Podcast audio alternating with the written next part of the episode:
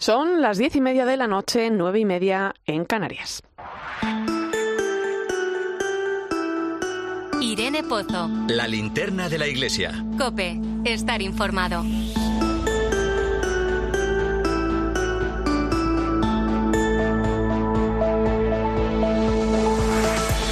¿Qué tal? Muy buenas noches, feliz Pascua. Comenzamos un tiempo de esperanza, de mucha confianza para que realmente sepamos caminar en este tiempo. Escucha, escuchaba yo esta semana al Papa Francisco, ¿no?, en la audiencia general, y la verdad que me hizo pensar, ¿no?, dentro del ciclo de catequesis que viene ofreciendo sobre la pasión por evangelizar. Hablaba sobre el apóstol Pablo y decía, ¿no?, un anunciador que está preparado para partir y sabe que el Señor pasa de forma sorprendente, ¿no? Bueno, quizás esa es la clave, ¿no?, el dejarse sorprender para ser capaces de anunciar, ¿no? Decía el Papa que no hay anuncio sin movimiento, sin salida, sin iniciativa, ¿no? No se anuncia el Evangelio parados, cerrados en una oficina, en el escritorio, ¿no?, o en el ordenador, ¿no? Decía, haciendo polémicas como leones de teclado, ¿no?, sustituyendo la creatividad del anuncio con el corta y pega de ideas cogidas de de aquí y de allí, ¿no? El Evangelio se anuncia moviéndose, caminando, yendo.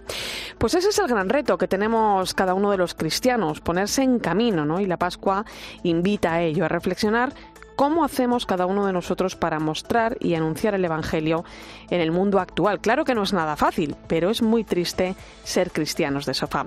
El mundo de hoy plantea grandes retos a los que debemos saber responder con fe y con la esperanza en un tiempo nuevo. A eso te invito esta noche en esta linterna de la Iglesia. Recibe un saludo de Irene Pozo en este viernes catorce de abril. La linterna de la Iglesia. Irene Pozo. COPE. Estar informado. Como cada viernes, puedes seguirnos a través de las redes sociales. Estamos en Iglesia COPE, en Facebook y Twitter, hoy con el hashtag linterna iglesia catorce a.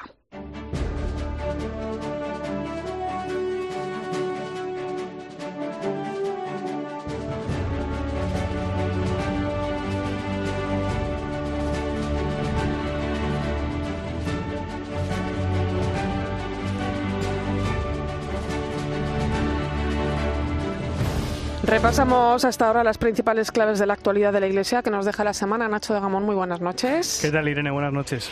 Bueno, comenzamos con la Asamblea Plenaria que la Conferencia Episcopal Española va a celebrar la próxima semana. Sí, entre los temas que los obispos van a abordar, la Subcomisión Episcopal para las Migraciones y la Movilidad Humana va a presentar a la plenaria el proyecto de los corredores de hospitalidad que ya han puesto en marcha. Además, la Subcomisión para la Familia y la Defensa de la Vida va a hacer balance de la Semana del Matrimonio que se celebró en febrero. La Subcomisión para la Juventud y la Infancia va a presentar los preparativos de cara a la Jornada Mundial de la Juventud, la J M J, que se va a celebrar en Lisboa durante la primera semana de agosto, y además la plenaria va a elegir a los padres sinodales que van a representar a nuestro país en la Asamblea General del Sínodo de los Obispos del próximo mes de octubre. También se van a aprobar las intenciones de oración para el próximo año. Desde este lunes ya se puede presentar la declaración de la renta de forma online. Además, desde el cinco de mayo se va a poder presentar de forma telefónica y a partir del uno y hasta el treinta de junio de forma presencial. Es un buen momento, que digo, el mejor momento para recordarte que puedes marcar la X en la casilla de la Iglesia, Nacho. Sí, es un sencillo gesto que marca la diferencia porque gracias al dinero que la Iglesia recibe a través de la asignación tributaria, más de cuatro millones de personas reciben ayuda solo en el ámbito caritativo y asistencial. Además, marcar la X en la casilla casilla de la Iglesia no cuesta más ni nos van a devolver menos en nuestra declaración y es una forma de apoyar la labor que realiza la Iglesia en la sociedad, como explicó aquí en la linterna de la Iglesia el director del Secretariado para el Sostenimiento de la Iglesia, José María Albalá. Si se deja en blanco, pues esa cantidad de dinero no es que vaya al bolsillo del contribuyente, sino que es el Estado el que decide por el ciudadano. Entonces, en ese sentido, eh, creemos que marcar la X de la Iglesia y la casilla de fines sociales pues es eh, una apuesta Eh, segura y que desde luego supone un, eh, un aporte fundamental para el sostenimiento de la Iglesia en un momento en el que todavía tenemos muy presente las consecuencias de la pandemia de la COVID diecinueve, de la invasión rusa de, de Ucrania. Uh-huh. Eso ha multiplicado las necesidades, pero al mismo tiempo en muchas parroquias ese aumento de las necesidades ha coincidido con un descenso de los recursos económicos. Y el área de discapacidad de la Comisión Episcopal para la Evangelización, Catequesis y Catecumenado ha presentado una serie de materiales y recursos para este tiempo pascual. Sí, son una serie de materiales de apoyo para la Pascua adaptados especialmente para niños y niñas con espectro autista, pero que también pueden ser útiles para otras realidades de la discapacidad. Estos materiales, destinados a todas las parroquias, incluyen una guía, actividades y pictogramas. De esta forma se completa el proyecto de editar unos sencillos materiales para trabajar los tiempos litúrgicos y facilitar la inclusión de las personas con discapacidad en las parroquias. La hermana María Granados, del área de discapacidad, señala que el objetivo es trabajar en la sensibilidad y en la accesibilidad. Queremos ir forjando en nuestra Iglesia esta sensibilidad, no solo desde el, el hecho de tener a las personas con discapacidad como receptores, sino también y especialmente como agentes de evangelización. Y también esa accesibilidad, ¿no? Ir viendo cómo podemos romper fronteras a muchos niveles, no solo físicas, ¿no? Sino también a la hora de, de atender a estas personas, de tener personas formadas que, que puedan ayudarles realmente en su proceso de conocer a Jesús. Bueno, además esta semana se han reunido las madres y presidentas federales de la vida consagrada en España. Sí, convocadas por la Comisión Episcopal para la Vida Consagrada, han analizado cuestiones como el acompañamiento de las distintas formas de vida consagrada o la gestión del patrimonio. Más cosas, Nacho. Mañana concluye en Madrid una nueva edición de la Semana Nacional para Institutos de Vida Consagrada que organiza el Instituto Teológico de Vida Religiosa de los Misioneros Claretianos. Ha sido la número cincuenta y dos y ha contado con trescientos participantes de forma presencial y otros doscientos online. En la mayoría de los casos, eh, comunidades religiosas, con lo que se calcula que ha llegado a entre dos mil y tres mil personas. Del tema y lema elegido, entretejer itinerarios de esperanza, hablaba el director del Instituto Teológico de Vida Religiosa, Antonio Bellella, en la, pre- en la presentación. Estoy convencido de que en la prolongada tarde que recorremos se esconden los rasgos prometedores de una vida consagrada distinta y que una buena manera de hacer que nazca es la de entretejer itinerarios de esperanza. No emprendemos una tarea fácil y el planteamiento de estas jornadas quiere ser un espacio para abordar nuestra necesidad de crecer en la esperanza. Pues Nacho de Gamón, muchas gracias. Es un placer, Irene. Vamos ahora con la información de nuestras diócesis. Empezamos en Santander. Este domingo allí se va a celebrar la apertura del Año Santo Lebaniego. Cope en Santander, Santiago Ruiz de Azúa, muy buenas noches. Buenas noches, Irene. Con la apertura de la Puerta del Perdón comenzará el año jubilar lebaniego, que espera recibir a dos millones de peregrinos. Los crucenos, que así se les conoce, tendrán así la oportunidad de ganarse la indulgencia plenaria tras peregrinar al que es uno de los cinco lugares santos de la cristiandad. En Santo Toribio se conserva el lignum crucis, el trozo de la cruz de Cristo más grande que aún perdura. La cruz, dice el obispo de Santander, Manuel Sánchez Monge, como señal de los cristianos. La cruz siempre acompaña al cristiano porque es la señal propia nuestra, es nuestra marca. Y la cruz nos recuerda, sobre todo, el amor de Dios. El amor de Dios llega a entregar su vida por nosotros, en su Hijo Jesucristo. No hay mayor amor que aquel que da la vida por sus amigos. La misa de apertura tendrá lugar a las doce del mediodía, hora a la que todos los días se celebrará la misa del peregrino, precedida de la acogida y la oración jubilar ante la Puerta del Perdón. Eso será a las doce del mediodía, en una ceremonia que va a transmitir trece, pero a las seis de la tarde la diócesis de Segorbe Castellón va a clausurar el jubileo que ha celebrado durante el último año con una misa que va a presidir el nuncio de su santidad en España, en la Catedral de Segorbe. Una ceremonia que también se va a poder seguir a través de trece. Y mañana sábado se va a celebrar en la Plaza de Cibeles de Madrid la fiesta de la Resurrección, un concierto con artistas de la talla de Andy Lucas, Carlos Baute o Juan Peña. Es una iniciativa de la Asociación Católica de Propaganda para celebrar este tiempo pascual, como explicaba aquí en COPE el secretario de Comunicación de la Asociación Católica de Propagandistas, Pablo Velasco. Esta promesa que se cumple de la muerte es vencida es algo que nos une prácticamente a todos, nos une a todas. Y por eso hemos querido hacer esta celebración, que sea en el centro de Madrid, que sea abierto y gratuito, que haya una variedad de artistas en las que eso pueda ser fácil, que nos encontremos distintas edades y distintos gustos, y, y ese es la, el objetivo principal. Escuchas La Linterna de la Iglesia con Irene Pozo. COPE. Estar informado.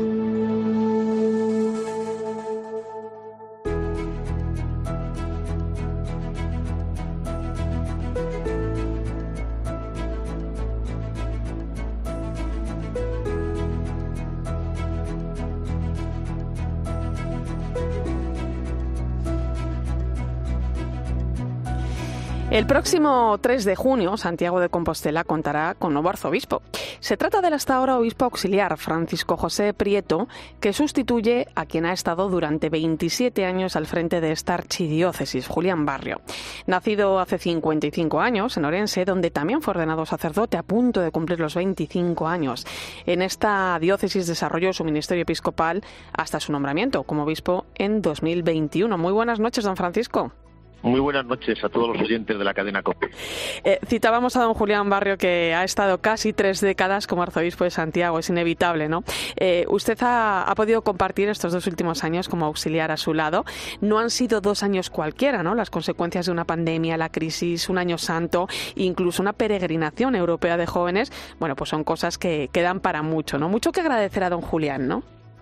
Pues no cabe duda, estos dos, dos últimos años para él de su, de su pontificado aquí como arzobispo de Santiago, pero para mí la oportunidad de compartir con él todo lo que es el trabajo y la dedicación que supone una archidiócesis como Santiago y como obispo auxiliar, y hacerlo en el contexto, como bien decíais, efectivamente, de un doble año santo, uh-huh. pero un doble año santo que lo fue precisamente por el contexto de la pandemia. Uh-huh. Yo recuerdo cuando en abril del veintiuno las calles aún estaban vacías, teníamos limitaciones aún horarias, ¿no?, a su todo llegada la noche, y poco a poco eso fue recuperando vida, ¿no?, en todos los sentidos. También la oportunidad de ir acercándome a las distintas parroquias pues me permitió ir viendo cómo salíamos de una situación complicada, con muchos interrogantes, una situación que se ahondó después con la crisis, con todo lo relacionado con la invasión de Ucrania, uh-huh. y el momento que estamos viviendo, bueno, pues de expectativa, pero al mismo tiempo sin perder por ello la esperanza. Pero sobre todo han sido... Cuando me preguntaban es por estos dos años, ¿no?, como obispo auxiliar en eh, una diócesis geográficamente pues muy grande, digo que ha sido una experiencia intensa y extensa en cuanto ir conociendo, acercándome cada vez más lo posible, no solamente esa realidad rica de un año santo, que sobre todo en dos mil veintidós extraordinariamente, bueno, pues con una presencia notable de peregrinos, en el mes de agosto la peregrinación europea de jóvenes, pero también en el acercarme a las otras realidades de nuestra archidiócesis, que sabéis que es, bueno, pues extensa, de geografía, de uh-huh. mar, de interior. Tanto dos años muy, muy ricos en lo personal y muy agradecido a lo que he podido aprender de la mano de don Julián. ¿Se esperaba este nombramiento como arzobispo de Santiago? ¿Cómo lo acoge? Cuando el nombramiento te lo presentan en nombre del Santo Padre, pues te, te deja descolocado, ciertamente. Eso no cabe duda. Alguien me preguntaba hace unas semanas, yo decía, vives ese llamado tobogán de emociones, ¿no? La emoción de la tarea que te encomiendan, de una misión que ves delante, que sabes que evidentemente no es ponerte el mundo sobre los hombros, porque lo haces desde la confianza en el Señor y sabiendo que cuando se encomienda una misión, Él da su gracia y su ayuda. Y al mismo tiempo sabemos que es un camino, y nunca mejor dicho, no hablando de Santiago y del camino, pero este camino de ser y hacer iglesia diocesana no es un camino que uno recorra solo, aunque tiene la responsabilidad como obispo y pastor. Están los sacerdotes, están las parroquias, está la vida consagrada, está nuestro laico, grupos, movimientos, una diversidad de iglesia en la cual el camino, ¿no?, como dice Papa Francisco, ahora se recorre juntos en clave sinodal. Y por tanto, bueno, pues siempre hay esa conciencia de las limitaciones que asoma en estos momentos de manera muy fuerte, pero también También uno se pone en manos del Señor y sabe que desde Él, y confiamos que en Él, lo podemos. ¿Cómo es la archidiócesis de Santiago? ¿Qué retos propone, ¿no?, para afrontar de manera más urgente? Pues es una diócesis geográficamente eh, muy extensa, muy extensa. Desde el norte, eh, mirando prácticamente a, a Ferrol, hasta el sur, que mira hacia Vigo, con lo cual da una idea geográfica de lo que estamos hablando. mil setenta parroquias, tres ciudades, Coruña, Santiago y Pontevedra, cada una con su peculiaridad. Muchos kilómetros de costa, un interior de Galicia rico, vivo, rural, con toda también su complejidad. Eh, retos que, que están ahí delante, sobre todo quizás el que ahora estamos viviendo de manera más intensa, pues por una parte tras la pandemia es el ir recuperando y volviendo de nuevo a una, llamémosle entre comillas, normalidad en la vida pastoral, parroquial, y teniendo, bueno, pues delante ese reto que afecta pues de manera global, diríamos así, a los agentes pastorales de, de la vida diocesana, me refiero a los sacerdotes, a la vida consagrada, a los laicos, pues quizás una edad media elevada, y eso también propicia la dificultad en el relevo desde el punto de vista vocacional entendido así.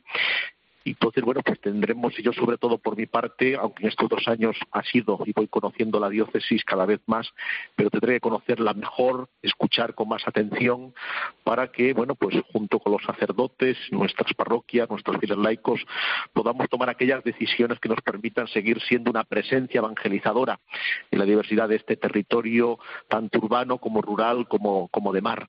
Y ahí tenemos que saber estar haciendo lo que el Señor nos encomendó, que es uh-huh. ir y anunciar. Uh-huh. Don Francisco, uno piensa en Santiago ahora mismo, ¿no? y, y ve un resurgir también de peregrinos, ¿no?, en el Camino de Santiago. Eh, ¿También de su dimensión espiritual? Pues no cabe duda, ¿eh? no cabe duda. Durante estas semanas ya antes de lo que fue, bueno, pues el tiempo de Pascua, de Semana Santa, ya había una presencia que nos sorprendía a todos, sobre todo a los más veteranos en Santiago, muy notable. Cuando digo presencia me refiero a grupos, grupos de peregrinos, de peregrinación, en los cuales no cabe duda, eh, esa es la motivación, es el motor fundamental del camino. La motivación espiritual, creyente, está ahí, es la que da sentido y razón de ser de lo que es el Camino de Santiago. Si no, de lo contrario, podemos caer en una banalización de lo que significa, sin por ello obviar ni muchísimo menos toda la riqueza que supone histórica, cultural, eh, humana, eh, de, de encuentro, diálogo de culturas y de lenguas. Eso es indiscutible.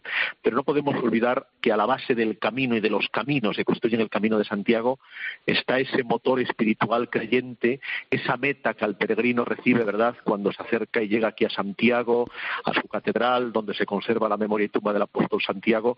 Bueno, pues ahí hay un horizonte que no es final, al mismo tiempo se convierte en horizonte, ¿no? Porque muchos peregrinos que aquí llegan dicen que comienzan a autoperegrinar la vida de manera distinta y más profunda, ¿no? Y la gran mayoría con un sentido espiritual y trascendente de lo que el camino ha significado para ellos. Yo creo que es la gran riqueza y el eje y centro de lo que es el Camino de Santiago. Bueno, solamente llegando ya a la Plaza del Obradoiro, ¿no? Porque uno piensa, por ejemplo, en patrimonio, el patrimonio cultural de Santiago, ¿no? Además, usted es miembro de la Subcomisión de Patrimonio Cultural de la Conferencia Episcopal, eh, y la Iglesia lleva muchísimos siglos, ¿no?, al servicio de la sociedad con su patrimonio. Eh, claro, uno se pone, por ejemplo, ¿no?, delante del Pórtico de la Gloria y no sé si somos realmente conscientes del tesoro que tenemos delante y de lo, todo lo que nos está enseñando. Pues no cabe duda, contemplar esa obra maestra del maestro Mateo, ¿verdad?, y contemplar esa belleza, ¿eh? Es una belleza, no cabe duda, que habla de la capacidad, de la creatividad, del arte de un artista y de quienes colaboran con él. Pero a quien lo contempla con esa mirada trascendente, que no solamente comprende unas claves artísticas, históricas y culturales que están ahí, sino también una expresión de la belleza de Dios mismo a través de un relato, que es que es como una película en piedra, el Pórtico, ¿verdad?, de la mm, Gloria. Sí, sí. Una película en piedra donde la belleza asoma ahí, donde aparece el contraste, ¿no?, entre eh, ese camino que conduce a Dios o también esa posibilidad del camino que desde la libertad rechaza la, la oferta que Dios hace, ¿verdad?, al creyente, pero que constituye sobre todo esa gloria a la que Dios nos invita. Entonces se abre ante una mirada simplemente que se deje golpear, ¿eh?, Eh, por lo que el Pórtico de la Gloria le presenta, y no cabe duda que ahí se deslumbra y se uno primero por la belleza que contempla, pero después hay que dejarse deslumbrar por la belleza que Dios está asomando a través de esas piedras, de esas tonalidades, de esas policromías que muestran que en el paso de los siglos sigue permaneciendo la belleza de Dios como una oferta al corazón del hombre. Uh-huh. Eh, hablábamos antes de, de los retos, ¿no?, de, de la Iglesia en Santiago de Compostela, ¿no? Eh, pero bueno, hay muchos desafíos, ¿no?, presentes en, en la Iglesia universal, en el mundo actual, ¿no? Eh, a mí me gustaría preguntarle, ¿no?, ¿cómo sueña la Iglesia, don Francisco José Prieto? Pues la Iglesia uno la sueña no como desde el propio o desde el sueño más personal, sino que uno quiere soñar la Iglesia como Jesús el Señor la quiere para nosotros, ¿verdad? Quiere esa Iglesia como pueblo de Dios en camino, a la cual invita, ¿verdad?, diciendo en ese plural, ¿verdad?, porque somos pueblo en camino, id y anunciad, sembrad, proclamad. Eh, nos quiere que seamos presencia significativa, ¿no?, siendo siempre testigos, testigos de aquel que es evangelio, que es buena noticia. La, las claves evangelizadoras permanecen ahí, ¿eh?, en el tiempo, diríamos, cada tiempo, cada cultura, cada momento nos va haciendo mostrar, nos muestra una incidencia, una preocupación concreta, pero la buena noticia ahí sigue siendo la misma que los primerísimos discípulos, ¿verdad?, recorriendo uh-huh. a pie aquellas viejas vías romanas llevaron también, ¿eh? Pues también nosotros, desde Santiago y desde sus caminos, pero allí donde la Iglesia esté, en ese sentido universal y católica, tenemos que ser esa presencia evangelizadora, la clave del reino de Dios. ¿Qué quiere decir esto?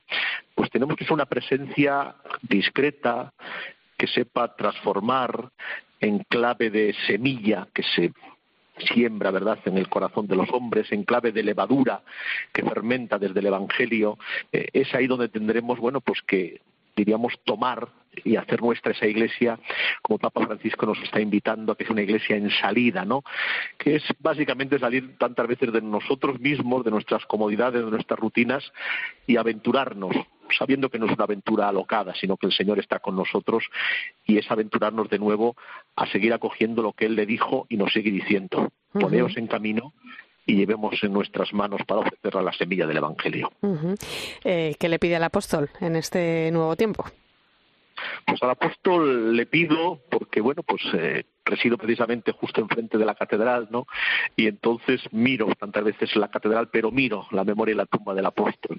Y uno piensa en aquel Cebedeo, en aquel hijo del trueno, ¿verdad? Aquel que con su hermano Juan fueron llamados en la orilla del lago de Galilea a ser pescador de hombres. Entonces yo le pido que me dé también esa misma fuerza que él tuvo para extender las redes, como el Señor les dijo, echad de nuevo las redes, que es confiar en Él, para que seamos pescadores de hombres, que no es más que extender la red del Evangelio para que todo hombre y mujer encuentren ahí esa salvación que esperan y esa esperanza que aguardan. Es lo que le pido, al menos parte de esa fortaleza que él tuvo, que no es más que la fortaleza del Señor en cada uno de nosotros. Pues ha sido un placer escucharle de nuevo en la linterna de la Iglesia, aquí en la cadena COPE, en su casa. Nuestra felicitación y oraciones también, ¿eh?, en esta nueva etapa que comienza. El nuevo arzobispo de Santiago de Compostela, Francisco José Prieto, que va a tomar posesión en esta archidiócesis el próximo tres de junio. Le mando un fuerte abrazo, don Francisco. Un fuerte abrazo y un buenas noches para todos los oyentes de la cadena COPE, aquí desde Santiago de Compostela. Escuchas la linterna de la Iglesia con Irene Pozo. COPE, estar informado.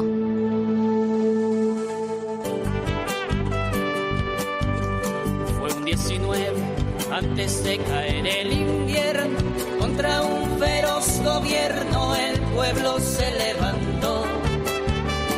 Eran estudiantes, eran la patria pensante, eran los libros andantes que al tirano se enfrentó.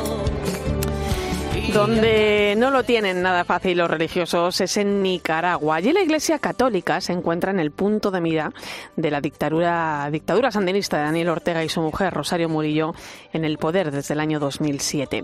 Las últimas víctimas de esta persecución religiosa han sido las hermanas dominicas de la Anunciata, que ayer tuvieron que abandonar el país por orden del régimen. Nos lo cuenta el sacerdote dominico Rafael Aragón, que ha sido misionero en Nicaragua durante más de cuarenta años. Han expulsado a las dominicas de la Anunciata, que tenían un asilo en una ciudad fronteriza con Costa Rica, en Rivas. Tenían setenta y dos horas para salir del país. Gente muy buena.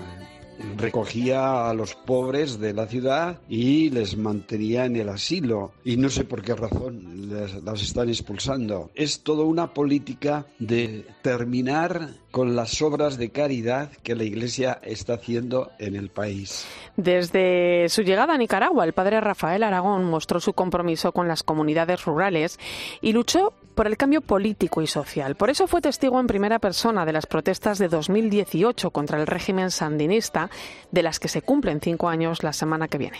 En la situación que vivimos en el dos mil dieciocho no se podía ser indiferente. La violación de los derechos humanos, asediando al pueblo, reprimiendo y sobre todo pues matando a gente. Yo tuve la, la ocasión de ver cómo moría un joven en manos de un sandinista.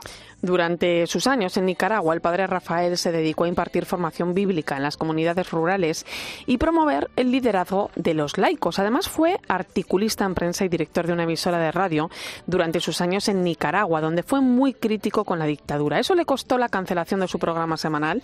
El dominico asegura que el régimen teme el poder de la Iglesia. El gobierno tiene miedo a ese liderazgo y a esa convocación porque es la única institución que puede convocar masivamente al pueblo en estas Semana Santa. Ha habido una gran represión, las parroquias han sido asediadas por la policía, no se han permitido procesiones, han echado a un sacerdote por querer sacar una procesión. Y entonces esa es la política de un gobierno dictatorial que quiere no solamente reprimir, sino manejar también la religión. Retenciones ilegales como las del obispo de Matagalpa, monseñor Rolando Álvarez, exilios forzados como el de monseñor Silvio Báez. Por este motivo, ante la presión del régimen, el padre Rafael decidió volverse a España, a su España natal, durante al menos una temporada. Para su sorpresa, cuando intentó regresar a Nicaragua el año pasado, se encontró con que la dictadura le había prohibido la entrada en el país. Tenía que regresar a Nicaragua el veintinueve de noviembre del pasado año y me dijeron que el gobierno no me permitía entrar a Nicaragua. Esa es la razón por la que estoy ahora en Madrid. Amenazas de persecución, de expulsión, amenazas de meterte preso. En los últimos años, la represión contra la Iglesia se hace cada vez más patente en Nicaragua. Para pedir por su pueblo y por la liberación de monseñor Rolando Álvarez, el padre Rafael Aragón va a celebrar una Eucaristía en Madrid este próximo domingo a partir de las seis de la tarde. Será en el barrio de Carabanchel, en la iglesia de Santa Rosa de Lima. Escuchas La Linterna de la Iglesia con Irene Pozo. COPE. Estar informado. Y en estos días en que la religiosidad popular inunda nuestras calles, barrios y ciudades, se ha puesto también de manifiesto, con lo ocurrido en los medios públicos de Cataluña, que sigue habiendo quien desprecia, se ríe y no entiende la fe que se manifiesta en la cultura. Ana Medina, muy buenas noches. Muy buenas noches, Irene. La burla, bajo la excusa de la parodia de la televisión pública de Cataluña, T V tres, hacia la Virgen del Rocío esta Semana Santa, me lleva, al contrario de lo que pretende, a reconocer el inmenso valor que tienen en nuestra fe las imágenes sagradas. Cuando uno se asoma a los millones de almas que acuden con sed al encuentro de Jesús y de María, plasmados con su arte por los grandes imagineros, descubre que Cristo y su Madre nos siguen hablando de este modo singular, sea cual sea nuestra procedencia o estado, sin distinciones. A través de ellos, muchos titulares de cofradías y hermandades en toda España, Dios vuelve a calmar la sed del pueblo con agua viva, también de quienes no comprenden. Es una realidad que no puede entenderse desde una mirada superficial, sesgada o desde el prejuicio. Se precisa un corazón limpio para valorar la expresión de la religiosidad de un pueblo, y así lo han hecho ver públicamente a quienes han equivocado su objetivo el obispo de Huelva, don Santiago Gómez, el arzobispo de Granada, don José María Gil Tamayo, los obispos de las diócesis de Cataluña y la propia Hermandad Matriz de Almonte, como recoge COPE en su página web. ¿Qué podemos aprender de todo esto también? Pues a no olvidar que el escarnio es parte del camino junto a Cristo y a amar más, incluso a destiempo, que ellos, en su eterna misericordia, responden con amor a las burlas y a los desprecios. Como dice el canto mariano, «Mas si mi amor te olvidare, tú no te olvides de mí». Enseguida llegamos a las once de la noche, las diez en Canarias. Hoy se estrena en cines una película sobre la vida de la fundadora de Las Oblatas. Si todas las puertas se abren, te lo cuento en unos minutos. ¿Y tú qué estás pensando? Escribe a Irene Pozo en Twitter en arroba eclesiacope. Y en nuestro muro de Facebook, eclesiacope. Algo pasa con los adolescentes y su forma de mirarse. Vamos a ver si nos puede ayudar Marian Rojas en el diván. Marian Probablemente Rojas. Es de las cosas que más me preocupa a mí ahora mismo en lo que estoy tratando en, en consulta y en clínica habitual. Historiador que nos va a hablar de algo que a mí me interesa mucho, que es el turismo industrial. Buenos días. Consiste en recuperar los espacios industriales. Y curiosamente España... En COPE de diez de la mañana a dos de la tarde, los sábados y domingos, el mejor entretenimiento lo encuentras en Fin de Semana. Bienvenido a tu programa. Esto es Fin de Semana, de la cadena COPE y hoy es... Con Cristina López Slichting.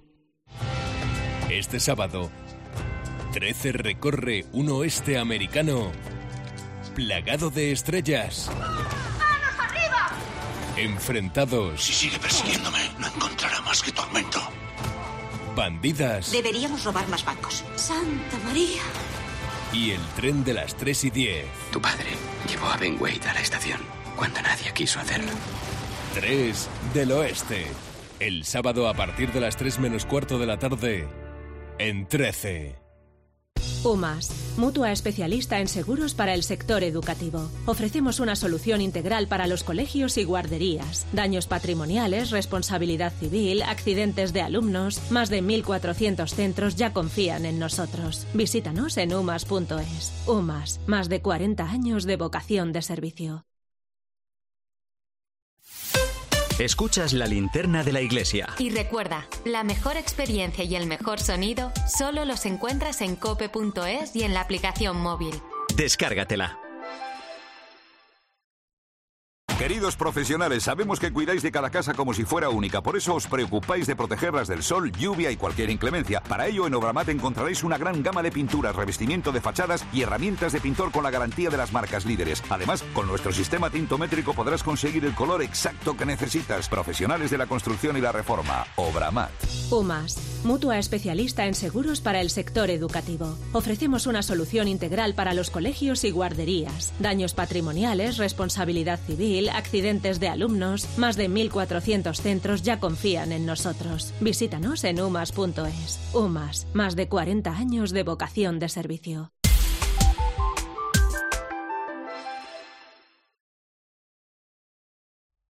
Son las once de la noche, las diez en Canarias.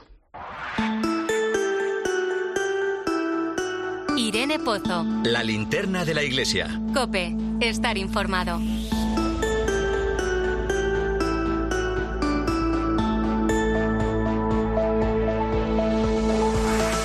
Como cada viernes a esta hora ponemos el foco de la linterna de la Iglesia en el Vaticano. Allí está nuestra compañera Ángeles Conde. Muy buenas noches. Buenas noches, Irene. Encantada de saludarte. Ángeles, el Papa ha recibido a los miembros de la Asociación Religiosa de Institutos Sociales de Salud, a los que ha pedido responder a las necesidades de los excluidos. Sí, fue una audiencia muy tierna, la verdad, porque también, bueno, pues estos profesionales de la salud, religiosos, muchos de ellos acudieron con enfermos y con personas discapacitadas.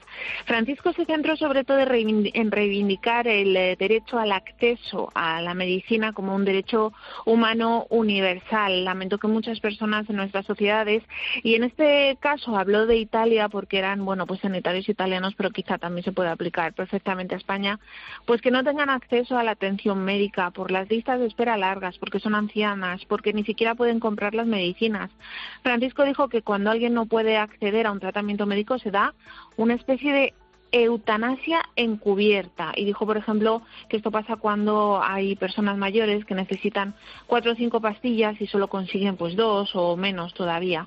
Insistió el Papa en este encuentro que los enfermos tienen que ser ayudados a recorrer con esperanza cristiana el camino de la enfermedad, y sobre todo en las instituciones sanitarias de la Iglesia, pues esto se tiene que dar más todavía, ¿no? Tienen uh-huh. que estar más volcadas todavía con excluidos y con, bueno, pues con personas que por razones económicas no pueden acceder, no pueden tener todas sus necesidades cubiertas. Ángeles, más cosas que están pasando estos días en Roma. Ya se está trabajando en el documento que marcará el trabajo de la primera sesión de la Asamblea General del Sínodo, que está prevista para el mes de octubre. Sí, sí, esta semana han empezado los trabajos, terminan el diecinueve de abril, el día veinte habrá una rueda de prensa con expertos de, bueno, pues de los cinco continentes que han participado en distintas fases del sínodo, y entonces ahora están aquí en Roma analizando los siete documentos de las asambleas continentales para hacer el que el Instrumentum Laboris, que será el documento de trabajo para esta primera sesión de la Asamblea General Ordinaria del Sínodo de los Obispos sobre la sinodalidad, que va a ser aquí en Roma en octubre, todo el mes de octubre de este año. Sabemos que también en octubre del año que viene va a haber otra asamblea. Uh-huh. Y una cosa más, Ángeles, el Opus Dei celebra estos días un Congreso General Extraordinario eh, para revisar precisamente sus estatutos, adaptarlos a la nueva normativa fijada por, por la reciente Constitución Apostólica, Predicate Evangelium, ¿no? El Papa los animaba hace unos meses a promover su acción evangelizadora a través de ese motu proprio ad carisma tuendum. Eh, bueno, pues se trata en definitiva, ¿no?, de proteger el carisma y esa labor evangelizadora de la prelatura, atendiendo a esta nueva reforma de la curia. También aquí en Roma se está dando este encuentro con el que, bueno, pues eh, el Opus Dei quiere adaptar los estatutos de la, preda, de la prelatura precisamente al motu propio que ahora comentabas, eh, bueno, pues que emitió el Papa Francisco. Son ciento veintiséis mujeres, ciento cuarenta y ocho hombres, todos fieles del Opus Dei, noventa de ellos son sacerdotes, y están, bueno, de todos los, de, de los cinco continentes participando aquí en Roma. Hasta el día diecisiete las conclusiones las presentarán al dicasterio para el clero. Uh-huh. Pues un placer escucharte, compañera. Te mando un fuerte abrazo. Muy buen fin de semana. Gracias, Irene. Un abrazo, igualmente. Escuchas La Linterna de la Iglesia. Con Irene Pozo. COPE. Estar informado. I knew how it would feel to be free. I wish I could break all the chains holding me. Hoy se ha estrenado en cines y todas las puertas se cierran. Una película de ficción, pero basada en hechos reales. Narra la vida de Antonia María de Oviedo y Xontal, la fundadora de las Hermanas Oblatas del Santísimo Redentor. La trama entremezcla la historia de la fundadora con la de Sarik y Rebeca, dos mujeres contemporáneas que, eh, bueno, pues por sus circunstancias conocerán la labor de las Oblatas con las mujeres que ejercen la prostitución. Una película impulsada por la propia congregación en el bicentenario de el nacimiento de su fundadora. La hermana Lourdes Perramón es su superiora general. Lourdes, buenas noches. Hola, muy buenas noches. Quizá muchos hayan oído hablar de, de las Oblatas, pero no sepa quiénes sois o qué hacéis, ¿no? ¿En qué consiste vuestra labor? Bueno, pues somos una congregación religiosa que nació con una misión muy específica, que es el estar cerca y, y acompañar procesos con mujeres en situación de prostitución o que son víctimas de trata. Entonces, bueno, se trata de acercarnos a las realidades donde ellas están, de algún modo vivir el compromiso de estar cerca de esas realidades y en función de sus necesidades ir construyendo juntas caminos de mejora, ¿no? En muchos momentos pasa por la atención sociosanitaria, por la, por la formación, inserción laboral y en algunos casos también casas de acogida residenciales. Uh-huh. Eh, hablamos de esta película, Si todas las puertas se cierran, que se estrena hoy en cines precisamente. Algunos de los protagonistas de la película han quedado maravillados, ¿no? con, con la labor que realizáis, ¿no? Que quizá no es tan conocida como pensamos, ¿no? Escucha lo que nos contaba aquí en Cope Roberto Álvarez, uno de los personajes principales. Yo les decía, pero qué nombre tenéis, hijas, de verdad. Qué hombre peor sería si nos llamáramos las, las niñas de las niñas del niño Jesús o no sé qué, o sí, sí, es peor. Bueno, claro, tienen doscientos años de existencia y son mujeres estupendas, religiosas, que acogen a todas aquellas mujeres víctimas de trata o simplemente quieren salir de la prostitución en casas de acogida. Lo hacen con un amor, un cariño, desinteresadamente y sobre todo sin juzgar. Simplemente ellas están al servicio de las mujeres que necesitan ayuda. La trata es un delito, un delito que hay que perseguir y que está película pone en primer plano para denunciarlo y para ponerlo en, en el, a criterio del espectador. Fíjate cómo impacta también en, en las personas que no conocen, ¿no? Más allá, por eso eh, es tan, tan bueno, ¿no? Que se haya producido esta película. Eh, Lourdes, ¿cómo ha sido el proceso de rodaje de, de la película, ¿no? Creo que la congregación ha tenido una parte muy activa, ¿no? En la confección del guión, habéis asesorado también al director. Pues sí, así es, porque somos conscientes de que tocamos una realidad que es muy sensible, tanto por el hecho de dar a conocer la vida de la fundadora, que es una mujer con una trayectoria muy amplia y uh-huh. plural y compleja, como por la propia realidad de prostitución. Y nos parecía imprescindible el poder hacer este proceso que ha sido largo pero muy rico, para ir como, bueno, pues detectando cuáles eran los puntos que realmente queríamos y veíamos importante mostrar, ¿no? El objetivo de fondo y luego ya la trama de cómo contarlo. Y sí, junto con el director de la película, que es guionista, y otro guionista profesional, pues ha habido dos hermanas que son co-guionistas, ¿no? Uh-huh. Y que han estado pues acompañando todo el proceso, ¿no? ¿Qué significa para vosotras, ¿no? Como Oblatas, ver reflejado vuestro carisma, ¿no? en, en la gran pantalla, ¿no? Y sobre todo, eh, bueno, pues darlo a conocer a todo el que quiera acercarse a esta realidad en la que la Iglesia tiene tantísimo que decir, ¿no? Pues eh, lo que dices es una oportunidad y yo creo que Roberto también lo expresa, ¿no? Hay muchas personas que desconocen la situación de las mujeres y desconocen también a veces cómo poderse acercar, ¿no? Yo creo que es verdad que es una realidad que está cargada de muchos estereotipos, de mucho rechazo, pero también es verdad que hay gente que tiene ganas de solidarizarse y de comprometerse con situaciones de necesidad como puede ser esta, ¿no? Entonces, de algún modo, el poder mostrarlo en la película también es una oportunidad para sensibilizar frente a una realidad social de la mujer Uh-huh. Y también para dar a conocer que, que bueno, que, que la, teniéndola más cerca como de lo que nos imaginamos, uh-huh. también tenemos sí. más cerca cauces y posibilidades de poder apoyar y comprometernos, ¿no? Uh-huh. Hablemos de Antonia María de Oviedo y, y Xóntal, ¿no? La fundadora, ¿no? Es una mujer del siglo diecinueve, uh-huh. pero sin embargo su carisma y su enseñanza eh, pues están de plena actualidad, ¿no? Ella fue una adelantada a su tiempo, ¿no? Imagino que no era fácil ser mujer, ¿no? En el siglo diecinueve. Pues seguro que no, y por los datos que tenemos desde luego, y tampoco lo es, a veces lo sigue siendo en nuestro siglo veintiuno, ¿no? Mm. Y yo creo que ahí está uno de los valores de ella y de la película, de que pueda mostrar que ya en el siglo diecinueve había mujeres que de algún modo se comprometieron y entregaron su vida para defender los derechos de las mujeres, para ofrecer oportunidades, y bueno, yo creo que Antonia es una mujer muy avanzada a su época, tanto por su trayectoria vital y por el nivel de formación que ella tuvo oportunidad de, de adquirir. Y bueno, siempre decimos que somos muy poco, muy malas hijas en ese sentido, porque por ejemplo ella hablaba seis idiomas y nosotros ya quisiéramos tener ese, ese bagaje, ¿no? Pero luego también en la mirada, ¿no? Yo creo que es una mujer que... que toda la vida quiere ser como protagonista de su propia vida, ¿no? Tomar sus decisiones, y considera que toda mujer tiene que tener esa oportunidad, ¿no? De tomar sus propias decisiones y de, de tomar como las riendas de su vida, ¿no?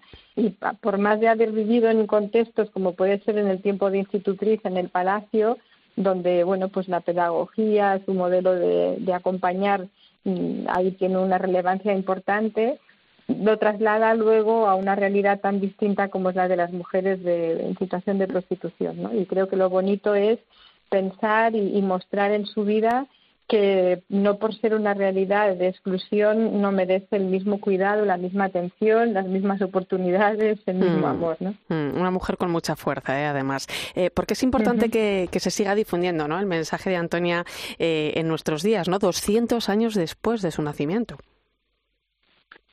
Pues yo creo que es importante, entre otras cosas, porque no solamente muestra una manera de estar al lado de las mujeres, ¿no? Sino que muestra una opción de vida también, ¿no? Y que vivir de esta manera da sentido. Y yo creo que, que es importante también poder conectar con esto. Muchas jóvenes y, y todo el mundo, yo creo que en el fondo anhela encontrar un sentido a su vida, y bueno, pues creo que una de las protagonistas de la película también muestra eso, ¿no? Que podemos tener toda la vida resuelta, aparentemente, pero si no encontramos otra dimensión que nos lleve a un poco más allá, nos falta algo, ¿no?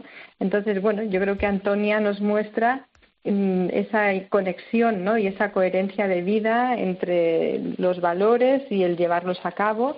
Y bueno, pues ofrece en el mundo de hoy un referente vital, evangélico, para que quien quiera pues pueda seguir sumándose a su causa. Uh-huh. Lourdes, eh, también eres vicepresidenta de, de Confer, la Conferencia Española de Religiosos. Yo no puedo despedirte sin preguntarte, bueno, pues por esos retos, ¿no? Y los desafíos, ¿no? que, que afronta eh, en el mundo actual, ¿no? La vida religiosa. Uh-huh. Pues yo creo que la vida religiosa vive un momento similar al eclesial, ¿no? Como de una cierta renovación o de recreación de la identidad, ¿no? En escucha y en sintonía con el mundo actual. Y un recrear que no pierda de alguna manera lo esencial, ¿no? Ese vivir el seguimiento desde la entrega total, que por cierto, el nombre de Oblata significa eso, oblación, entrega, ¿no? Por más que a Roberto le sonaba muy extraño. Sí. También la dimensión de, de la, del envío, de, de estar cerca, ¿no? De las realidades de necesidad y vivirlo todo desde un sentido de comunión, de convocación, de fraternidad, ¿no? Uh-huh. Yo creo que ese es el reto permanente, de seguir viviendo eso. De, de algún modo también mostrar que eso da sentido a la vida y que es una opción válida para la juventud de hoy también, por más que parezca extraño.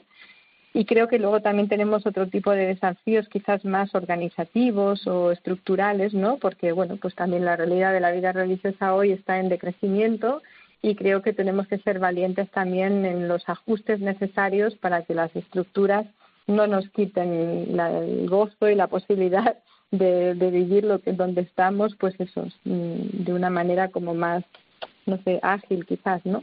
Uh-huh. Bueno, por ahí yo creo que van algunos de los retos.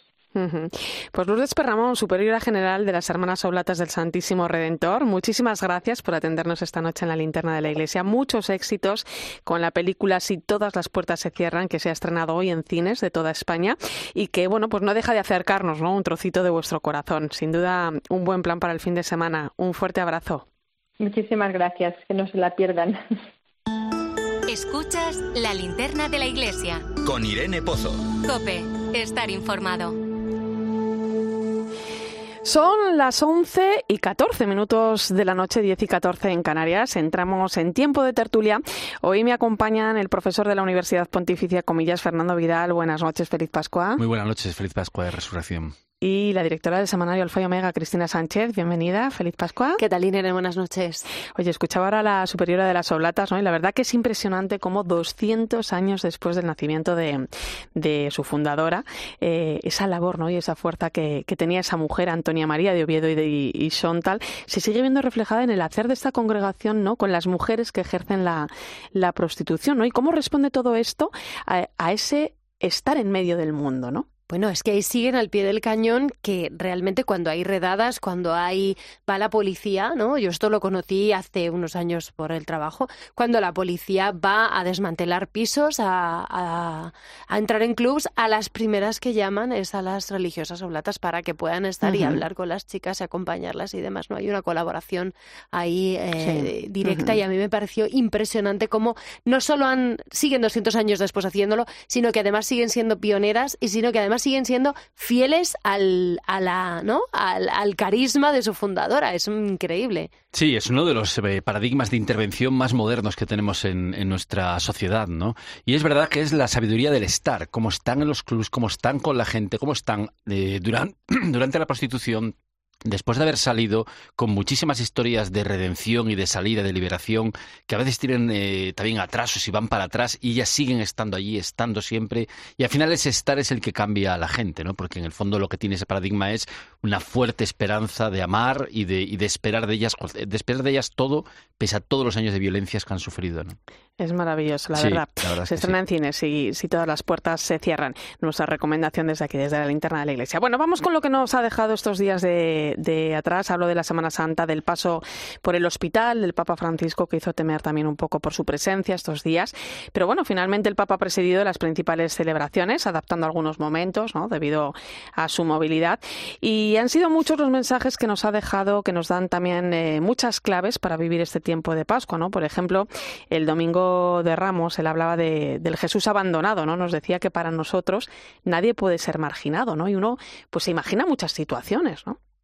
Habló, fíjate, concretamente de una que, que estaba a la orden del día, ¿no? Porque al final siempre pensamos, y él siempre repite los mismos esquemas, pero habló de, un, de una realidad de la que se habla cada vez más, aunque no está siempre en nuestra imagen, que son los jóvenes que se sienten tan abandonados, tan aislados, que aumentan los eh, suicidios, que terminan en suicidio.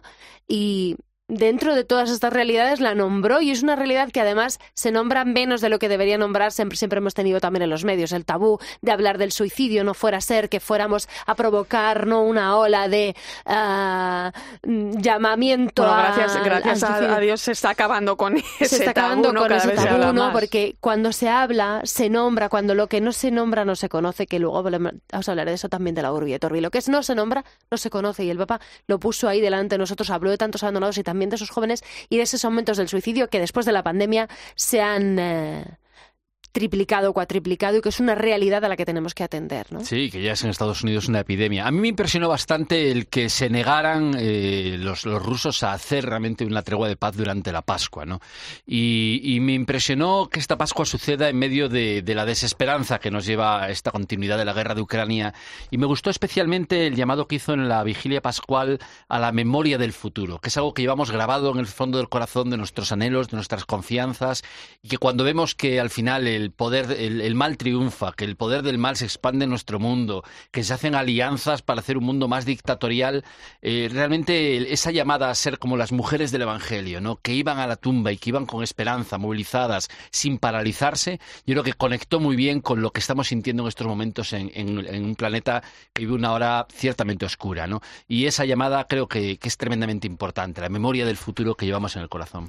Bueno, pues vamos a ir hablando un poquito de todo ello. Vamos a hacer parada en la misa crismal. Ahí, eh, bueno, ya sabéis que suelen participar los sacerdotes de, de la diócesis de Roma. Eh, dejó también un mensaje importante, ¿no? Porque les habló de ser amables, les habló de armonía, de saber acoger y perdonar, de la falta de caridad y comunión, ¿no? Qué distinta es la vida cuando uno se siente acompañado por la Iglesia, ¿no? Sobre todo en los momentos más difíciles. Bueno, estamos en un momento en el que es importante, como él decía, eh, ser ejemplo, ser testimonio vivo, ¿no? Que a veces nos dejamos llevar por, pues, un poco, él, él lo dice desde que llegó, ¿no? El chismorreo, el enfado, el enfrentamiento, incluso, pues, dentro de la Iglesia. Y los sacerdotes dijo, oye, ser ejemplo, ser luz, ¿no?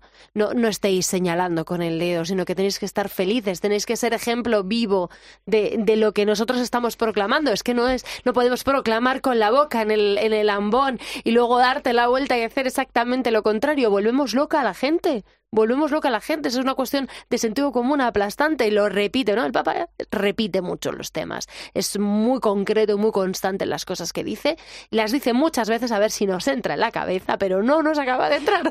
Oye, fijaros también en ese gesto del, del Jueves Santo, eh, visitó el Centro de Menores donde ya estuvo en el año dos mil trece, ¿no? En, en su, primer, en su mm. primera Semana Santa, ¿no? Desde eh, su primer año de pontificado, ¿no? Lavó los pies allá a doce jóvenes eh, con un mensaje muy claro, ¿no? Jesús no abandona, ¿no? Eh, es la importancia también de ayudarnos los unos a los otros. Bueno, y es que todo nuestro mundo, como, como recordaba ahora bien Cristina, está sufriendo una crisis de abandono en muchos ámbitos, ¿no? Los mayores, los jóvenes, la soledad, el capitalismo que nos, nos usa y nos tira. Y ciertamente esta crisis de abandono lo que requiere es un movimiento de volver a estar con la gente, de volver a vincularnos. Y quizás es el mensaje más potente que tiene en este momento eh, Francisco, ¿no? Recobrar la fraternidad, volver a estar juntos, porque ahí es donde se anuncia el Evangelio. El Evangelio siempre viene precedido de una amistad, de un encuentro, y, y esto es lo que se está jugando en nuestro planeta, la capacidad de estar con los otros para dar la oportunidad de encontrarnos y, y hacerlo al modo de Jesús todo el tiempo. Yo, como creo que no da puntada sin hilo, diré que volver al mismo sitio que fue la primera vez que, que llegó a Roma, la Casa del Mármol con los menores, es un mensaje. Es esos, esos son los gestos del Papa Francisco. Y para mí, oye, cada uno habrá que pensar lo que quiera, para mí ha vuelto a decir, oye, sigo aquí con la misma fuerza, el mismo vigor y el mismo mensaje que el día que llegué al papado de Roma. Que no he cambiado ni un ápice en lo que os quiero decir, que es que os améis los unos a los otros como Dios os ha amado. Y vuelvo al mismo sitio, vuelvo con chicos y chicas, que os acordáis, pero la primera vez que llegó a Casa del Mármol y lavó mm, los pies a las, sí. a las mujeres, aquello fue una locura. Sí, bueno, ahora ni siquiera se ha citado, ya lo hemos, no, lo hemos incorporado. Ah, ha lavado los pies a chicos, chicas de diferentes religiones, de diferentes etnias, y está dentro como de ya lo que entendemos del Papa Francisco, y hace diez años fue una verdadera revolución. Pues él vuelve y dice, mira, esto hemos avanzado. Lo que, para, lo que fue una revolución hace diez años, ahora ya lo hemos normalizado. Eso es una esperanza también, en cierto modo, ¿no? Si somos capaces de hacerlo nosotros, sí, ¿no? Y en las parroquias también. Eso es. Bueno, no participó el Papa este año en el Vía Crucis por el frío de Roma, ¿no? Bueno, en cierto modo seguía convaleciente, ¿no? No ayudaba a su estado, indudablemente. Pero sí se acercó a la cruz, especialmente no solo en ese Jueves Santo con los chavales del Centro de Menores, eh, también en la Vigilia Pascual, ¿no? Que hablaba de las desilusiones, de nuestras amarguras, la desconfianza, el pesimismo, ¿no? De ver las cosas como que no cambian, ¿no? Pero sin embargo invitaba a la esperanza, ¿no? En esa noche tan especial, a no pensar que la alegría del encuentro con Jesús pertenece al pasado, ¿no? Mientras que en el presente vemos solamente, ¿no? Tumbas selladas, ¿no? Bueno, es importante mirar con esperanza ante la dificultad. A esto invitaba también en esa bendición Urbi et Orbi que decías, Cristina, ¿no? Decías, lo que no se nombra no se conoce.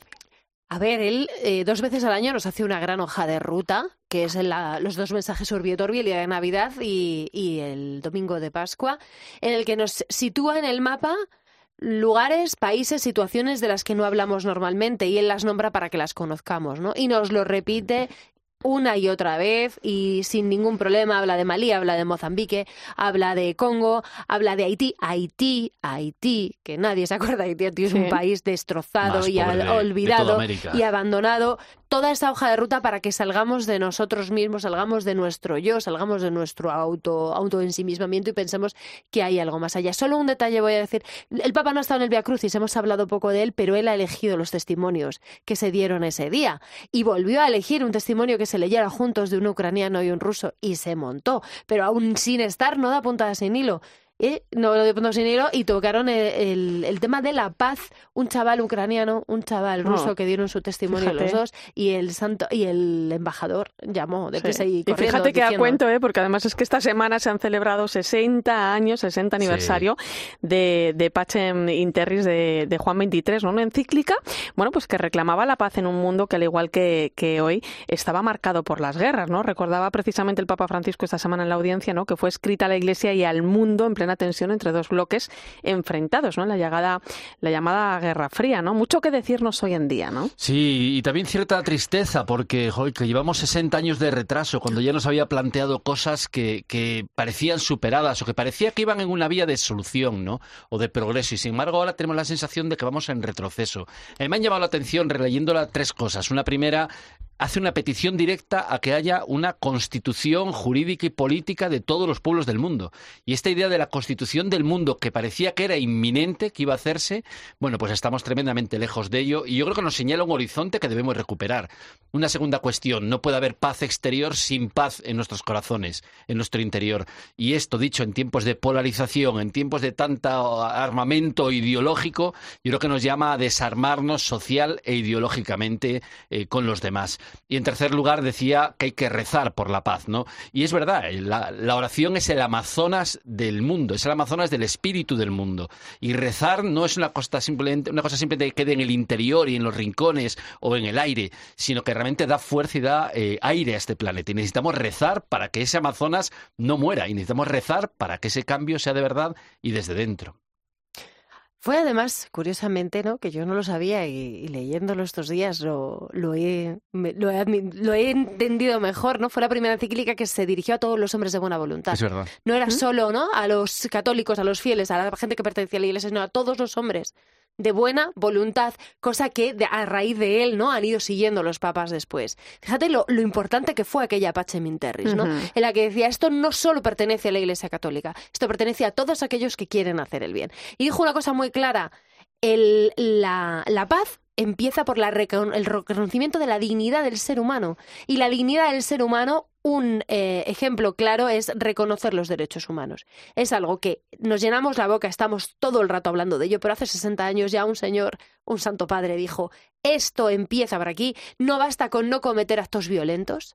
No basta con no cometer actos violentos y ahí podríamos uh-huh. hablar del tema de la guerra justa porque eso es un melón que se abrió sí. con la Pacem in Terris. Uh-huh. No basta con no cometer actos violentos, sino que hay que arrancar de raíz la violencia. Y la violencia no solo es una violencia uh, en la guerra, no solo una, es una violencia armamentística, que también él estaba muy preocupado por el tema de la, de la guerra sucia, de las armas nucleares, sino la codicia, la envidia, el anhelo de poder, la ansia de poder y de ahí vienen todas las violencias. Y tiene que haber una autoridad mundial capaz de tener medios para poder cumplir los derechos en cualquier parte del mundo. Es que es tremendamente modernista, pero yo creo que nos queda a, a cien años de vista de nosotros. Pues fíjate cuántos, cuántas cuestiones, cuántos desafíos, cuántos sí. retos para volver a leer. Eh, sesenta años después, pues esa Pacem in Terris es, es un buen momento ahora. Pues aquí queda esa recomendación también. A más de uno le vendría bien echar mano de ella. Eh, ha sido un placer, Fernando Vidal. Muchísimas gracias. Muchas gracias. Cristina Sánchez, gracias a ti también. Irene, gracias. Pascua a los dos. Igualmente. Y gracias a ti también por unir esta noche a la linterna de la Iglesia. Te quedas ahora con el partidazo de COPE y Joseba Larrañaga. Escuchas COPE. Y recuerda, la mejor experiencia y el mejor sonido solo los encuentras en cope punto es y en la aplicación móvil. Descárgatela. Ocasión Plus. Te compra tu coche, te compra tu carro, te compra tu buga. Oh. Te compra tu furgo, te compra tu moto, te compra tu auto. ¿Te han hecho una oferta? ¡Te la mejoramos! Has oído bien. Mejor precio garantizado y compromiso de pago en veinticuatro horas. ¡Ven a vernos! ¿Quieres ahorrar a full? Aprovecha el tres por dos en Carrefour. Hasta el veinticinco de abril en Carrefour, Carrefour Market y Carrefour punto es, tres por dos en más de dos mil productos. Como en el Danacol cien gramos pack de seis, comprando dos, el tercero te sale gratis. Carrefour, aquí poder elegir es poder ahorrar. Este sábado, trece recorre un oeste americano plagado de estrellas. ¡Manos arriba! Enfrentados. Si sigue persiguiéndome, no encontrará más que tormento. Bandidas. Deberíamos robar más bancos. ¡Santa María! Y el tren de las tres y diez. Tu padre llevó a Ben Wade a la estación cuando nadie quiso hacerlo. tres del Oeste. El sábado a partir de las tres menos cuarto de la tarde en trece. Bañeras que resbalan, cocinas estrechas o... Esa maldita pared y yo la voy a romper. En tu casa, nada debería impedirte hacer hogar. Cuéntanos tu idea y te ayudamos a hacer el hogar que quieres. Ven al Leroy Merlin o visita nuestra web y empieza tu proyecto. Un hogar no nace, un hogar se hace. Esta primavera-verano, recupera la calle, combina, experimenta, atrévete y sobre todo estrena las sensaciones de la nueva colección de zapatos Fluchos. Es hora de enseñar tus nuevos Fluchos y compartir la experiencia de la comodidad absoluta y la tecnología más avanzada. Fluchos, en las mejores zapaterías. ¿Y tú por qué necesitas Fluchos? Comodidad absoluta. ¿Qué viento hace? ¿Viento? ¡Ay, de Protos! El exclusivo rosado de Protos. ¿Buscas diversión? La NASA pone en órbita un nuevo instrumento para medir la calidad del aire. A las diez de la mañana la tienes asegurada con Carlos Herrera en Herrera en Cope. A nosotros no nos hace falta ese instrumento. Nos basta con escuchar a los compañeros de tiempo de juego para saber que el aire hace tiempo que no está bien. Estamos bien. El Valladolid se coló entre la defensa y ante la salida de Juan Carlos anota. diecisiete, primera parte. Tengo que cogerle ritmo a esto. Escucha Herrera en Cope, de lunes a viernes de seis a una del mediodía, con Carlos Herrera.